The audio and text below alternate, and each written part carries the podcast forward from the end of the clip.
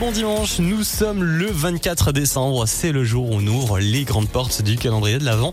On regarde ensemble l'horoscope de cette veillée de Noël et les béliers. Envisagez donc une mise au point pour repartir sur de nouvelles bases. Ce soir, ça ira mieux. Les taureaux, des projets à deux vont être planifiés. Les gémeaux, le succès est enfin à votre portée. Les cancers, en couple, vous vous montrez distant aujourd'hui. Le cadeau ce soir va tout remettre à plat. Les lions, laissez davantage mûrir vos idées avant d'en parler à votre partenaire. Les vierges, un amour secret va se montrer par un cadeau. Les balances, vous souhaitez voir des gens nouveaux et pourquoi pas un invité mystère ce soir.